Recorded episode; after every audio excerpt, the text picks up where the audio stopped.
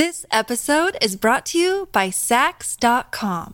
At Saks.com, it's easy to find your new vibe. Dive into the Western trend with gold cowboy boots from Staud, or go full 90s throwback with platforms from Prada. You can shop for everything on your agenda, whether it's a breezy Zimmermann dress for a garden party or a bright Chloe blazer for brunch. Find inspiration for your new vibe every day at Saks.com.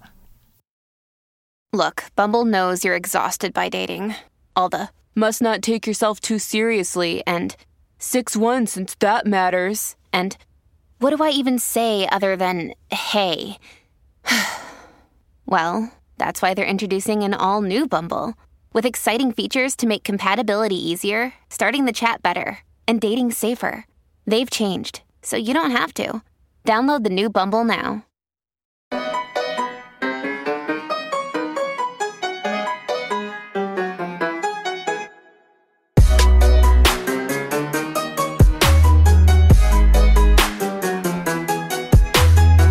And welcome into Poke the Bear, episode 117. That is Connor Ryan. I'm Evan Maranowski. Connor, how you doing?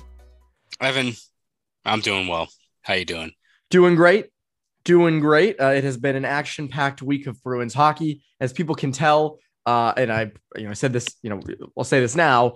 We're recording this prior to the Ducks game on Thursday night, but fortunately, there's two fresh games to talk about. There are many storylines to go off of. So we will not be short on things to talk about this week. As you guys know, throughout the year, sometimes it happens. It happened on Bruins Beat Monday, where just happened. We had to record before the game. Sometimes things like that happen. You live with it. You move on. But it has been an interesting week for the Bruins. It was a nice little back-to-back, first back-to-back of the season. Back-to-backs always fun back-to-backs. But first game against the Panthers, crazy game. Won that game. Pastrnak, beautiful goal. Good stuff. Linus Ullmark was great. Next night was a circus. This is next night against the Senators. Quite crazy. 7-5 loss. They just kept going back and forth with 3 goals, then 3 goals, then 3 goals. Ended up losing in the end. Pulled Swayman in the third. And I think people are kind of a little uneasy because it's like, 7 goals. Not great. Connor Ryan, is it worth panicking over? I mean, I don't think it's worth panicking over in terms of a loss like that being like an omen or a sign of things to come, where the Bruins are going to have to win all these games 6-5 or what have you from now until the middle of November or anything like that. But that being said, I think I wouldn't view it as like an omen. I would view it more as just a reminder of, just the margin of error for this team defensively. When you got this personnel back out there, it's going to be pretty slim in terms of you have to really be on your game, really adhering to that zone defense. And I think for as much as the Bruins are, and especially Jim Montgomery, are emphasizing, being aggressive, you're seeing sequences here now where you have to, again, reel it in. You can't just, get the reins taken off you for the entire game. It's about kind of identifying those opportunities to be aggressive and not having it end up burning you. I think, it was Derek Forbert who had a pinch up the neutral zone, led to that 2-on-1 chance and ended with a goal from Shane Pinto. That game against Ottawa was one where every single guy on the blue line had 2 or 3 bad plays that they probably don't want to, they want to burn the tape from. That was not like it was one particular pairing, like Zboril and Strawman weren't great, but it wasn't like just one pairing was consistently getting hemmed in. Everyone had a bad game. So again, those things do happen in hockey. Even, Bruce Cassidy's teams that had a very, stingy zone defense had a couple of games where things just got away from them. I don't view it as like this thing where it's like, all right, here comes every team's going to be scoring 4, 5, 6 goals against the Bruins. But sometimes you kind of need that gut punch from a game like that, where, it just reminds you that you're trying to be more aggressive, try to push the pace a bit more. But if you stray from those, the bread and butter of what's been the success for the Bruins over the years has been a very stout, layered defense. If you let that slip against a team like Ottawa that had a lot of juice going into the game, with it being home opener, started the year off 0-2, a lot of firepower up front, it's going to happen. Like, you can't just go have a game like that against a team like that, or especially like a Colorado, what have you, because you're going to get run out of the building, right? So game like that against Colorado would not go well. would not be great. So yeah, is it this doom and gloom scenario? I don't think so, but still, it's maybe good for the Bruins to kind of get, knocked down a peg in terms of, you look at those first few games. Yeah, they won. They would score a bunch of goals and they kept on fighting back, but there were so many of those sequences in those games against Washington, Arizona, where it comes back being 3-3, the Florida game, which got closer at the end when it really shouldn't have. Maybe it's good to have a loss like this against Ottawa, where you kind of get reminded that you can't just let those defensive identities slip at all in a game like this. And then I think in terms of Swayman, it was a terrible start for him. I think there were some soft ones that went in. I wouldn't worry so much about him. I think if his next start is not great, then you have to, be a little more worrisome. If these build on each other, if his next game is terrific, then, it's just a bad start. That happens to veteran goalies, young goalies, that doesn't matter. But if that builds on itself, then there's an issue. And by the way, there's been no sign with Swayman that it will build on itself. But I'm just saying, if it does, then, there's reason to worry, but off of one bad game against Ottawa, I can't sit here and say that I'm super worried about Swayman this season. Another thing, again, is just I think that game pointed out the hole in this team right now. It's on D. And I think it also, as you said, kind of tempers that, it's great to be aggressive, but with this D core, without Grzelcyk and McAvoy, with Anton Strålman, who's in his first regular season game, with, guys like Zaboral, who's recovering from, from an ACL injury and different things like that. I don't know if that's the group that you can just let go fully, up against the wall. You can't just let them loose. And you saw that. But the one positive from that game and from the first four games of the season, bottom six is contributing.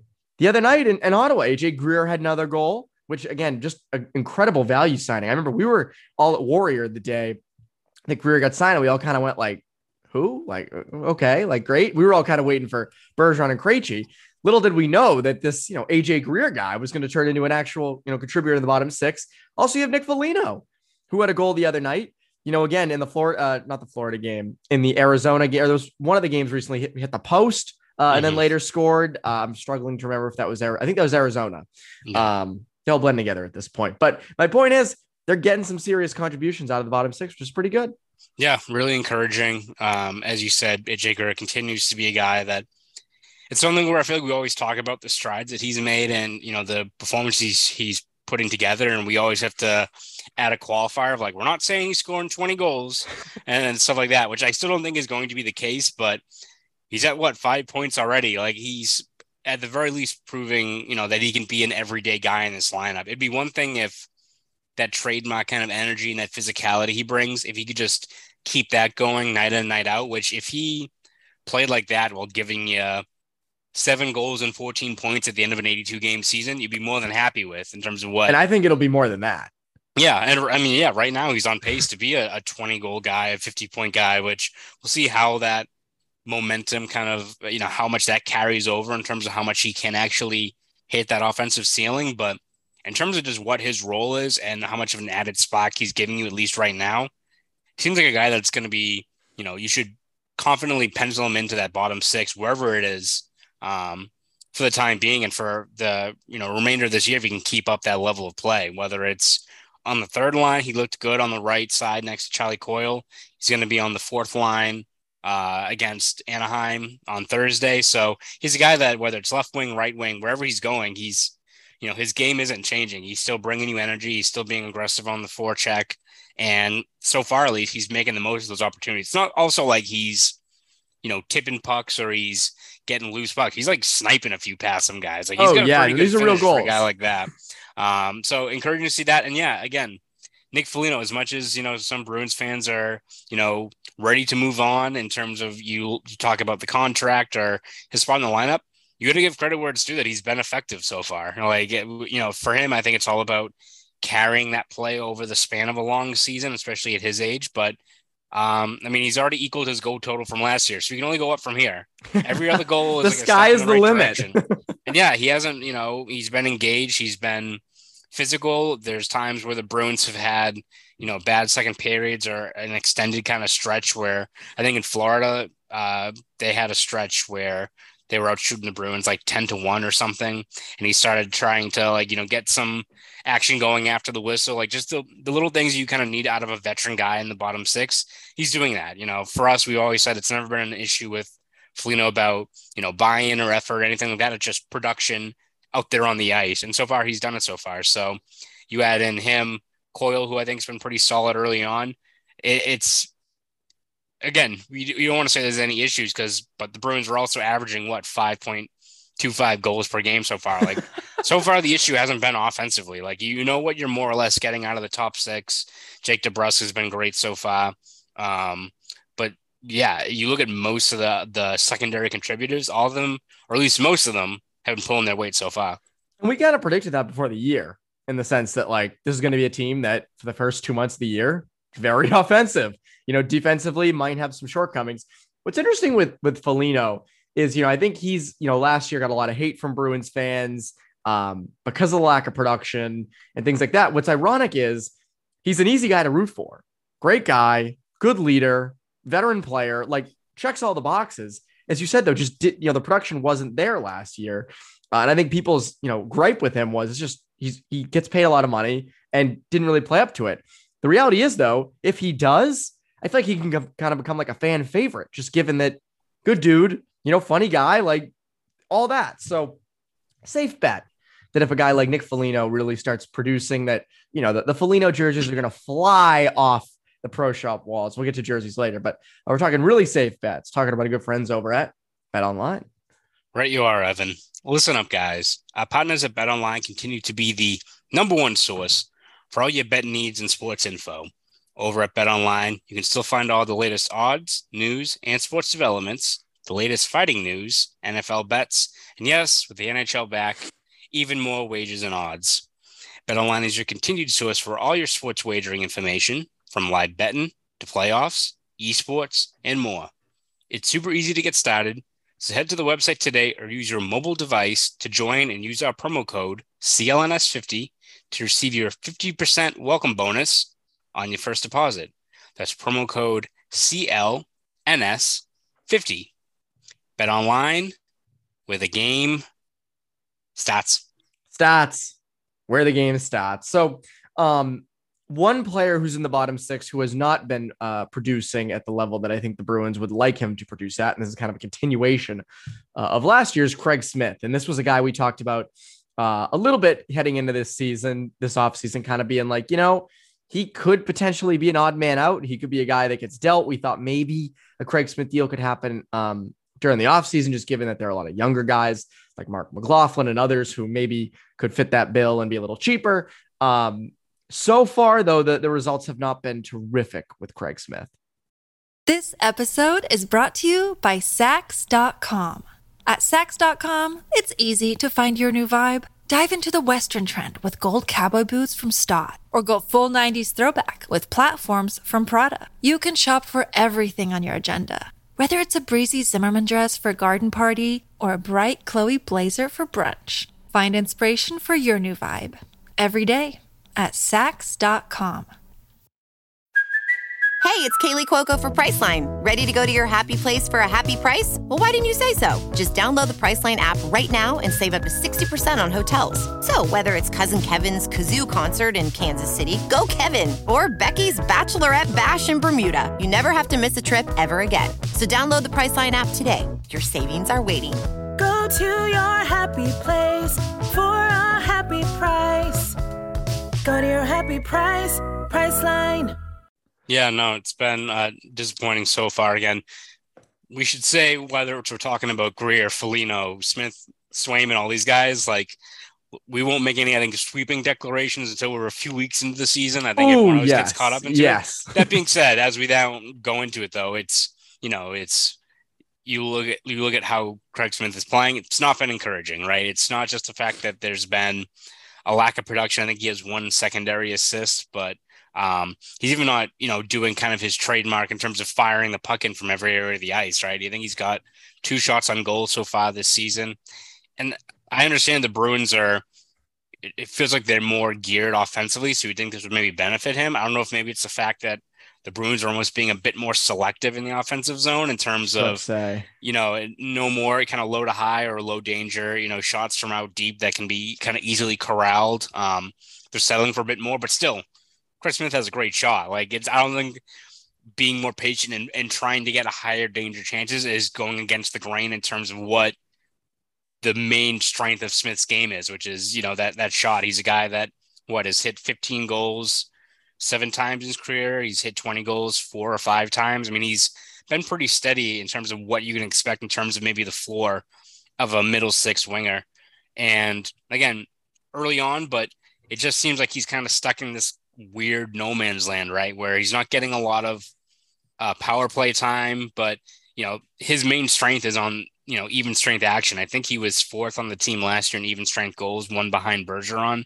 And if he's on the 4th line, he's averaging, you know, 7-8 minutes, you know, of reps a night. That's not helping anyone, right? Like, you're not getting the most out of how he can kind of play his game. And he's obviously not benefiting from being on a 4th line. So, you know, the fact that Greer's kind of stepped in has made it a little bit tougher for him to carve out a spot, but it's something where it's worth monitoring, right? Because it's a good problem to have if Greer continues to play like a guy that could give you 20 goals. It's a good problem if Fabian Lysell plays well in Providence, or even Mark McLaughlin. Like, if you're looking at it, we kind of push back on the notion of, if we're looking at guys who are going to be the odd man out to make room, you know, for the cap.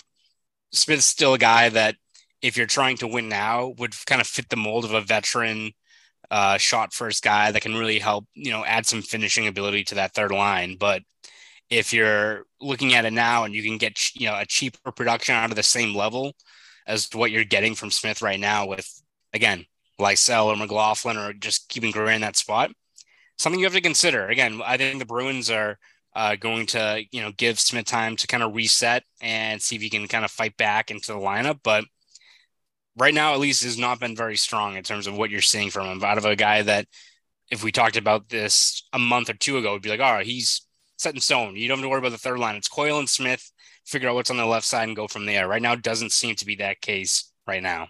Yeah, well, it's funny because, like, you know, you touched on it a little bit, is they are a different offensive team. You know, you see they don't outshoot everybody. They don't go for every shot. They get to high danger areas. And it feels like Smith's almost a guy who, you know, I guess can get hurt by that. But at some point you feel like he might find his rhythm with the new system, where, like, he's getting to those high danger areas, you know, better, maybe taking less shots, but scoring more goals. Wouldn't surprise me if that happened throughout the year. The problem is, though, that you hit on this again, Greer, McLaughlin, Frederick, like, you know, Lysell down the road. Like, you have all these guys who, you know, McLaughlin and Lysell are in Providence, but, you know, Frederick and Greer are up here. Studnicka as well. Like, they're up here.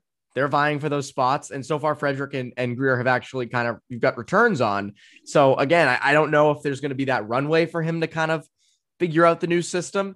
Interesting to watch. I'm not going to sit here and say to you, like, oh, they got to trade him. Like, it's not even 4 games in, or, you know, it's not even 4 games into the season. So I'm not going to sit here and get on the trade Craig Smith train, because I don't think that needs to leave the station just yet. Someone coming into the station, Matt Grzelcyk, back in the lineup Thursday night against the Ducks. It's a big help. It's another, you know, top 4 defenseman back there. You need him. I mean, he's not a righty. He's a lefty. You could use a right shot defenseman. Anton Strawman is still stuck in Ottawa. Ottawa. So he's got the sloss from Zootopia doing his visa information. Taking forever. Poor guy. Poor guy is stuck up in Ottawa, which is not, you know, it's not like he's stuck in, you know, Tampa, Florida, or, you know, Southern California. It's Ottawa, sure isn't. Which not the greatest, but whatever. You still have to put out defenseman tonight or Thursday night. And what does Grzelcyk bring it to you? I mean, do you think Grzelcyk kind of shores up the defensive zone a bit? Because, I mean, they don't need the offense. They just really right now need the defense. Yeah, I think it's something where, at the very least, it gives you another weapon, I think, for Montgomery. And I think for a lot of people look at Grzelcyk's skill set, and I think it's both the good and bad in terms of what he brings, in terms of, you can talk about how he's maybe underrated offensively, but you can also say he's underrated defensively in terms of just how good he is at breaking the puck out, moving the puck through transition. You know, sometimes those plays are the best defense in terms of limiting the amount of time the other team is, you know, trying to force turnovers and recover the puck in your own zone, which leads to grade A chances, breakdowns, all those kind of bang plays that can lead to high danger chances. So I think he helps in that regard. And then I think just a guy in Grzelcyk who hopefully with a clean bill of health, I mean, he played 2/3 of last year with a separated shoulder. So he was not at his best, which I think is something, you know, worth, you know, noting when it comes to him building off of last year. But you'd like for your shoulder to not be separated while playing hockey. Ideally, I would say so. I'm not a doctor, so let's both say that. But I don't want to be too bold here. But I would say if I had to bet what would be my preferred option, I'd rather play with a shoulder that is attached as opposed to it being separated. Like I find it would be a little bit more arduous of a job if it was separated. But I probably agree with that. But yeah, whether it's just that ability in transition to break the puck out, which could help out quite a bit in terms of limiting how many extended ozone looks other teams have, or again, as you said, the Bruins don't really need a lot of help from generating offense, but a guy like Grzelcyk, who's, you know, known for being very good on the offensive blue line for making the right pass when he's on his game. Curious to see how he kind of builds into Montgomery's system, how he buys into it, and how much maybe more of an offensive ceiling you can get out of a guy like Grzelcyk under this new system. It's big. It's one of your three guys you were looking for to come back. He's back by August 20th. That's pretty good. You just hope he stays, you know, healthy. I think that's the biggest thing. So let's get to the fun. This is the fun stuff. This is what's the most controversial part of today's episode. I think everyone's kind of been waiting for this. On Thursday afternoon, the Bruins, along with every other NHL team, announced their reverse retro. I always hate when it leaks beforehand. Yeah. Like I don't like, I want to see it when it comes out. I don't want the leak. I like to be surprised. And the Bruins one was kind of leaked. It was leaked, you know, which, what are you going to do? Mm-hmm. But so, you know, I'm not a Pooh Bear guy. I think we've both been kind of anti Pooh Bear in the past. I know I've been. I think you have been too. I have no qualms with Mr. Pooh Bear. Yeah, I don't know. I've never been the biggest Pooh Bear guy. So I'll be honest. I'm lukewarm on it. I'm not. I don't find this to. I don't love this as much as the reverse retro they had the first time in 2021. Yeah. That was a really good reverse retro. The yellow was sharp and like it would. The logo was perfect. Yeah, they wore it like Tahoe. Yes, like I love that. This is fine. I don't have any like. I mean, I don't love the Pooh Bear. I guess I like the white, you know. But I don't. It's like okay jersey. I don't think this is anything outstanding. There are people who love the Pooh Bear who love this, but I don't know if I love this. What about you? I think it's solid for what it is. I think one, if you really do hate it, it's a jersey, so yeah, you're gonna be fine. Also, they're gonna wear this up until December, so like they're clearly gonna once they unveil. Is there any plan after that they're gonna? Well, I know the Bruins only listed until December 31st. What I would imagine is once they announce the Winter Classic jersey, that'll be their other alternate. So yes, again, you don't have to worry about it. You're not going to see probably that much, but I think it's solid. I think for these reverse retros, the one thing I hate, and I think that's why I think you're seeing the Bruins like consistently land in the top 10 in terms of there's already been like 800 ranking the reverse retro jerseys. Bruins are in the top 10 because you know what? At least they went for it, right? At least they did something. You know, like it's. You love it, you hate it, you have people talking about it, it's different. It's like if people brought back like what's that awful logo of like the Red Sox where it's like a humanoid sock like with the bat and his chin, he looks like Jay Leno. Like bring that back. Like who cares? Like you'll have people either be extremely mad online and you'll have people who buy it, one, because maybe they like it, or two, because it's hysterical. Like just embrace it. So like, look at the Canucks. The Canucks did that. Yeah, exactly. Yeah, go for something like that. Like I saw way too many ones that are just the color scheme slightly different or what have you. And it's like, all right, well, this is your time to go for it. And Bruins again had more of canvas to really try to, you know, do something different just because of the fact that they do have another jersey on the way that I imagine is going to be a bit safer in turn, you know, maybe just different colors, but won't be as egregious. Maybe I am with you though, that I agree that they should have given the 2021 reverse retro is more run. It's like typical NHL where like quite a few of those jerseys that year were like fire. And they I remember we talked about that a lot, and it, like they had some good unis. And like you unveil that in the season where like people couldn't even go into the building until the playoffs. You had them play like 5 or 6 games with them. and then you just stop selling them. Like if you had that as like your third alternate now, they'd still sell like crazy. Like that was such a great sweater. So alas. I loved it. I loved it. Evan. Alas. I do think though, I mean, I would imagine their Winter Classic jerseys are going to be darker because they're home. Mm-hmm. I would not be opposed to them in the new year wearing the reverse retros on the road sparingly, because I'm in the camp that thinks that the Bruins, they've had the same home and away jersey now, aside from the little tweaks that Adidas brought from Reebok, they've had the same jersey since 2007. Yeah. That's like 15 years at this point. So like, I wouldn't be opposed. Now I'm not saying make this the new away jersey. What I'm saying is I would not be opposed to next season, them making some tweaks, switch it up a bit. Now I know it's a good jersey. Like they have a good home and away jersey. Like we're fortunate that we get to watch it every game. And like, it's a clean home jersey, a clean away. Like it's a good setup. I just wouldn't mind a little change. And throwing these alternates in, I think helps. Wear them on the road after this, wear the darker ones at home, wear the lighter ones on the road. Like I'm fine with that, switch it up. I like that about basketball. They have 1,000 jerseys. The Celtics wore their Bill Russell jerseys on home opener. They should wear those, more, and you throw other jerseys in. Like I like that. I think I'm all for cycling as many jerseys as possible. I even like when like teams bring out like their alternates or like special ones for the playoffs. Like, I always love when like Pittsburgh would do that. Like the Penguins would have their alternates for. So I always feels like it's like a special occasion. It's like BU always has their alternates, but they're always like in hockey playoffs or it's in like the Beanpot to break them out. It feels like it's a special occasion. So yeah, I like the alternates. Maybe not the Pooh Bears. Yeah, no. But if they brought back those Tahoe ones, like a playoff game. Whew. Hell yeah. No, I'm in. I've always liked that. My favorite reverse retro, Florida. I think Florida hit it out of the park on that one. Yeah, I love baby blue. Them and the Canadians, I know the Canadian for teams like the Canadians and the Red Wings, it's tough because they've always had the same logo. It's always kind of in the same branding. The Red Wings missed, but I will give the Canadians credit because that's actually pretty good sweater. Yeah, they did a good job. Not buying into the gimmick about the glow in the dark Vegas ones. Like who cares? Oh, those are glow in the dark. I didn't even see that. Glow in the dark, but you don't even play in the dark though. It's just what's the point of it?